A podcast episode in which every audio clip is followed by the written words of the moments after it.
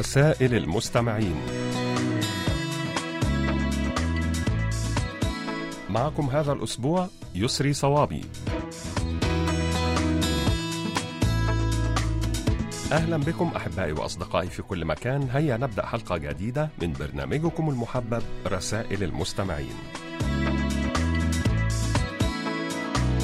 وفي البداية نشكركم أيها الأصدقاء الأعزاء على تعليقاتكم حول الموضوع الذي طرحناه الأسبوع الماضي وهو ما هي الصدفة التي غيرت حياتك وهل ترى الصدفة أفضل أم الميعاد؟ وسوف نستعرض خلال هذه الحلقة بعض الردود التي جاءت إلينا على صفحتنا على فيسبوك.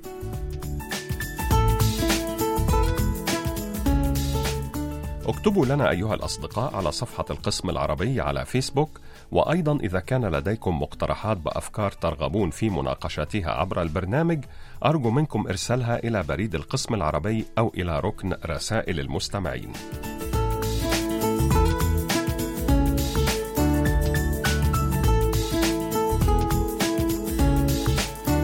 ونبدأ بمساهمة جميلة كالمعتاد من المحب على الدوام صديقنا العزيز علي بن شهرة من مدينة تيارد بالجمهورية الجزائرية ويقول بعد تقدمي في العمر اكتشفت أنني لا أرغب في الخلافات أو المشاحنات أو الخيبات أو الضغوط من أي نوع. اكتشفت أني لا أبحث إلا عن صحة جيدة وراحة بال. أحب أي مجلس راق أستقي منه فائدة ومتعة.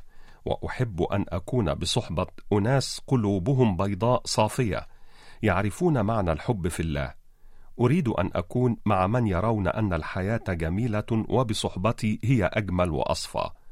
وأيقنت أنني لا أهتم بكلام كل الناس علي ولكن أهتم بأهل الفضل والحكمة الذين يدافعون عني في غيبتي ويعذرونني في تغيبي. أيقنت أنني بدون أخلاقي وعبادتي لا أساوي شيئا في كل مكان. وأيقنت أن التغافل والتغاضي أساس الراحة والعلاقات الناجحة وأيقنت أن ما اختاره الله لي هو الأفضل والأكرم لي ولا زلت أحسن الظن بربي وأنتظر منه الكثير.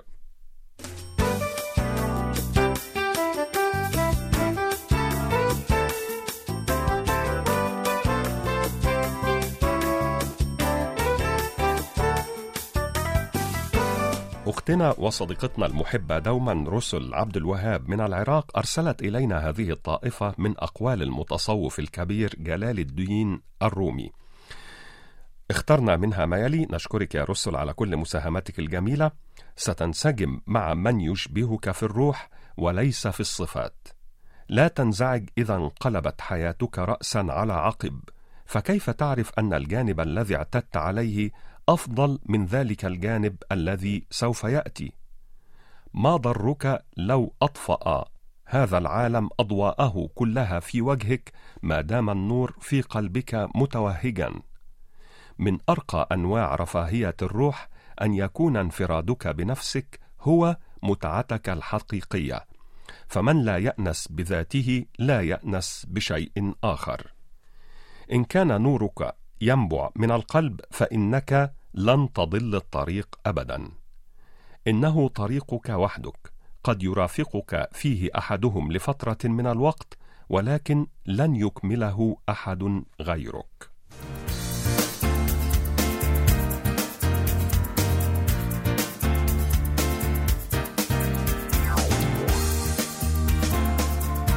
ونواصل مع أختنا العزيزة مستمعتنا ربيعة بل يعقوبي عنوانها حي بهناق رقم 44 تلمسان الرمز البريدي 13062 الجزائر وقد أرسلت إلينا هذه الأقوال. إذا لم تكن لديك الرغبة في المخاطرة في بعض الأحيان فعليك أن ترضى بأن تكون شخصا عاديا. تعلم من الأمس وعيش اليوم واجعل لديك الأمل في الغد. الأمر الأكثر أهمية هو ألا تتوقف عن طرح الأسئلة. النجاح هو أن تنتقل من فشل إلى فشل دون أن تفقد حماسك وشغفك لتحقيق ما تريده. ليست السرعة التي تسير بها مهمة ما دمت لن تتوقف عن السير.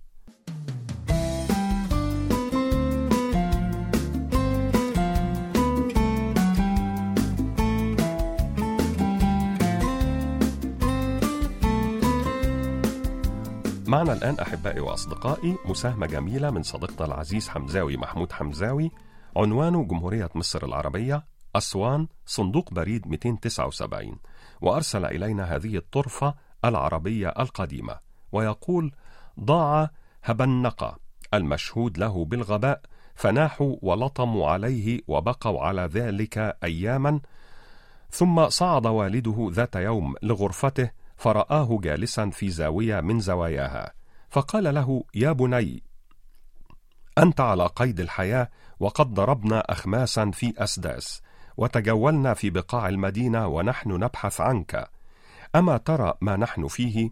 فقال هبنقة بلى قد علمت ولكن ها هنا بيض وقد قعدت مثل الدجاجة عليه ولن أبرح حتى تطلع الكتاكيت منه فرجع أبوه إلى أهله وقال لقد وجدته حيا ولكن لا تقطعوا اللطم عليه.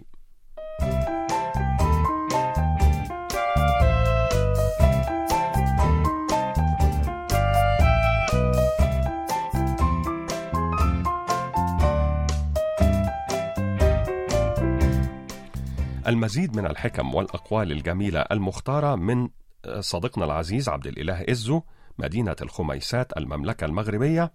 ويقول من الضروري جدا أن تدرب عقلك أن يكون أقوى من عواطفك وإلا ستخسر نفسك في كل مرة. إذا ضاق عليك أمر فتصدق ففي الصدقة تيسير للأمور وراحة للصدور. على الإنسان أن يكون رحيما لأن الرحمة تجمع بين البشر وأن يكون أديبا لأن الأدب يوحد القلوب المتنافرة. أنت رحوم إذا أعطيت. ولكن لا تنسى وأنت تعطي أن تدير وجهك عن الذي تعطيه فلا ترى حياءه عاريا أمام عينيك. الأحمق لا يسامح ولا ينسى. الساذج يسامح وينسى. أما الحكيم فيسامح ولا ينسى. الحب الحقيقي لا يطفئه حرمان ولا يقتله فراق ولا تقضي عليه أي محاولة للهروب منه لأن الطرف الآخر يظل شاخصا في الوجدان. كن جاهزا لأي خيبة من أي شخص في أي وقت ودون أي سبب. لست نادما على شيء إلا على أيامي التي لم أعشها كما أحب خشية من كلام الناس. وأخيرا الخوف من الفشل يجب ألا يكون حجة لعدم التجربة.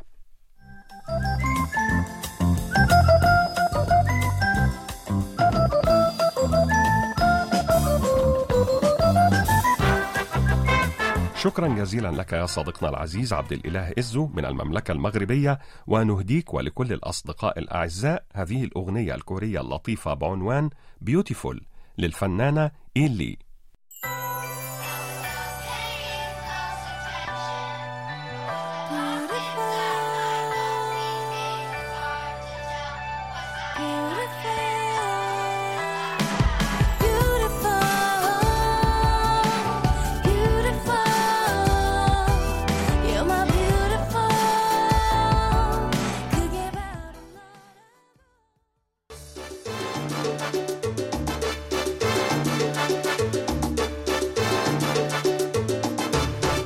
أحبائي وأصدقائي إليكم بعض الردود السريعة عن رسائلكم أصدقائي الأعزاء أدعوكم جميعا لإرسال تسجيلاتكم الصوتية التي تحتوي على مساهمات أو كلمات كتبتموها أو مقترحات أو أفكار تريدون توصيلها عبر البرنامج. مشكور يا مستمعنا الوفي أبو علي مؤمن من الكاليتوس بالجزائر على هذه المقولة هناك من لديه صبر كبير ولكن حين يشعر بعدم الأمان ينسحب بهدوء إلى الأبد. فحين تنعدم الثقة تموت المشاعر بهدوء كالموت البطيء والذي يموت من المستحيل أن يعود. الشكر موصول لصديقنا العزيز عبد الله بوي من السنغال حيث يقول هل تعلم أن طول الحبل الشوكي للإنسان يساوي 45 سنتيمترا في الرجال و43 سنتيمترا في النساء؟ وهل تعلم أن عدد الخلايا المستقبلات لحاسة الشم عند الإنسان تساوي تقريبا 40 مليون خلية؟ وأخيرا هل تعلم أن تناول الخضروات يوميا يحسن صحة الجسم ويقلل من مخاطر الإصابة بأمراض عديدة؟ وشكرا لصديقنا الدائم بإذن الله محمد بودوخة صندوق بريد 98 العلمة 19600 ولاية سطيف الجمهورية الجزائرية حيث كتب إلينا هذه المساهمة الجميلة ويقول فيها قيل إن اللسان ليس له عظم فعجبا كيف يحيي بعض القلوب وعجبا كيف يقتل بعض القلوب وعجبا كيف ينير الله به الدروب. فبلسانك تدخل جنة عرضها السماوات والأرض وباللسان قد يجر المرء إلى جهنم وبئس المهاد. فسخر لسانك لطاعة الله وأكثر من ذكره وابتعد عن القيل والقال وكثرة السؤال. Thank you.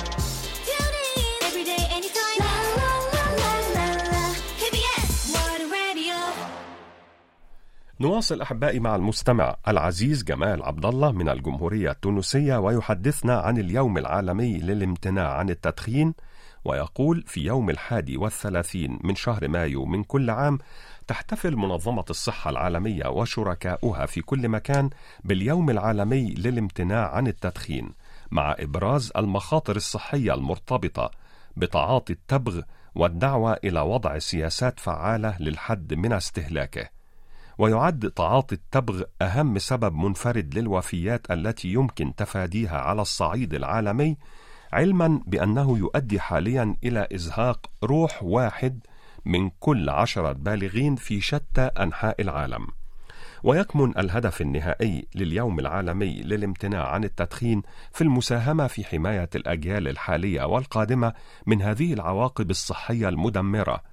وأيضا من المصائب الاجتماعية والبيئية والاقتصادية لتعاطي التبغ والتعرض لدخانه.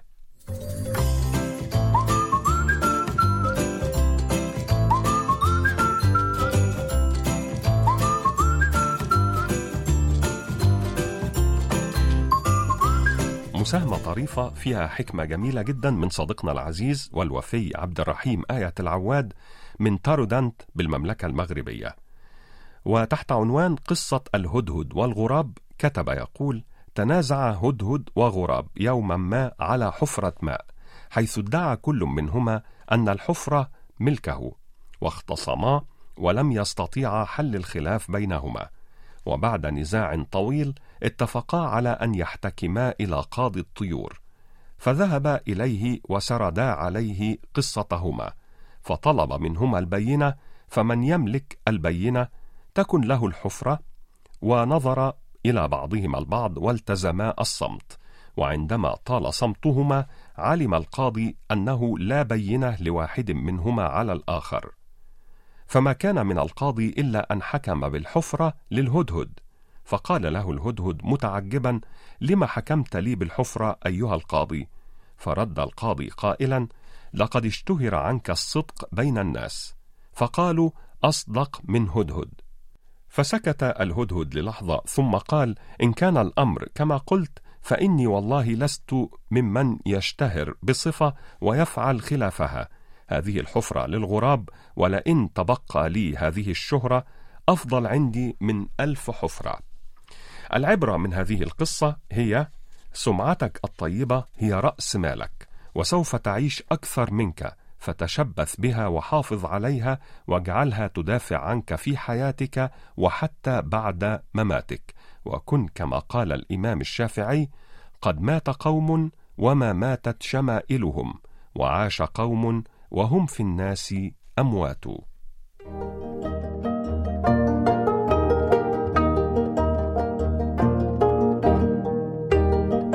قضية الأسبوع.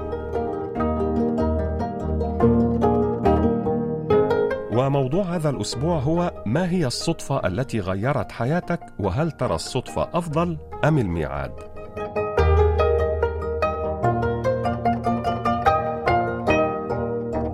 سولا كيم تقول بصراحة عرفت الكثير من الناس الحلوين بالصدفة ولكن لم تغير أي صدفة حياتي وسام بالنسبة لي حتى الصدفة هي ميعاد مدبر من الله تعالى. فلو لم يرد الله لقاءك بشخص معين لما التقيت به ولو دبرت ألف ميعاد.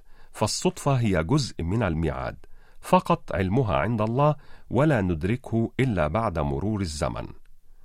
كوريا خان تقول قد تكون هناك صدفة خير من ألف ميعاد ولكن أفضل الأمور هي التي تأتي من خلال التنظيم. أخيرا ولاء شاهين تقول الصدفة جمعتني أنا وصديقتي الغالية حيث تأخرت على امتحاناتي وهي أيضا تأخرت وقد رأف المراقب بحالنا وأدخلنا الامتحان. وبعد ذلك كلما نلتقي نضحك ثم أصبحنا أعز أصدقاء من الصف الرابع الابتدائي حتى الآن أي أكثر من عشرين عاماً.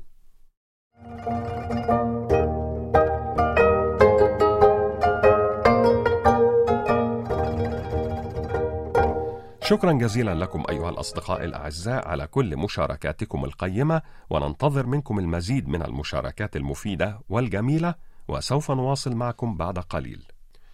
نواصل أحبائي مع صديقنا العزيز محمد السيد عبد الرحيم شارع الشوشة مركز الحسينية الرقم البريدي 44654 محافظة الشرقية جمهورية مصر العربية وتحت عنوان آداب النصح كتب يقول هناك أمور يجب أن يهتم بها من يقوم بنصح الآخرين وذلك املا في الوصول للهدف المطلوب.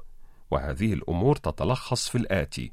اولا أن تتم النصيحة في سرية تامة بينه وبين من ينصحه لأن النصيحة أمام الناس فضيحة. والهدف من النصيحة أن يقلع الشخص عن الخطأ وليس الغرض منها إشاعة العيوب أمام الآخرين. ثانيا أن يقدم النصيحة والإرشاد بكلمات رقيقة طيبة لطيفة يسبقها بمديح يهيئ به الحالة النفسية ليتم قبول النصيحة. ثالثا أن يجعل نصيحته ترتكز على أن الخطأ في التصرف أو القول وليس الخطأ في ذات الشخص. رابعا أن يجعل نصيحته من واقع حبه للشخص المراد نصحه وحرصه عليه. فيؤكد له أنه لا ينتقده كشخص بل يتعاون معه من أجل إصلاح مسار معين.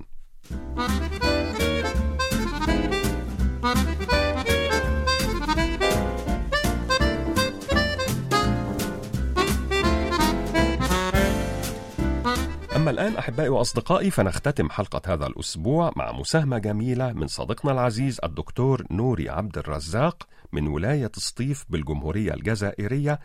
نشكرك يا صديقنا العزيز على كل مساهمتك الجميلة وفي هذه المساهمة تقول سلام على من يمتلكون براءة القلب في زمن عزت فيه المشاعر. سلام للقلوب الطيبة الصافية التي تثمر حبا وتعطينا الأمل في الحياة. سلام لمن يملكون جمال الروح وصفاء النية ولا تعرف قلوبهم سوى الوفاء. خاطبوا قلوب الناس قبل آذانهم وابحثوا عن أرق وأجمل وأروع الكلمات. فالكلمات الراقية نهر بارد يداوي ظمأ القلوب والعبارات الجميلة تداوي الجروح وتجبر القلوب والألفاظ الطيبة تطيب أو تطيب لها النفوس. فجملوا ألسنتكم بكل ما هو جميل. من أتقن الصبر لن تكسره الحياة ومن عرف قيمة الحب في الله تهون عليه التضحيات. ومن تقاسم السعادة مع الآخرين أحس بقيمة الإنسانية. وأخيرا من علامات الجمال تلك الطيبة التي لا ترى بالعين ولكن تلمس بالقلب. والتي تمسح على كل قلب كثير فنشعر بالأمان. وهذا هو الجمال الذي لا يشيخ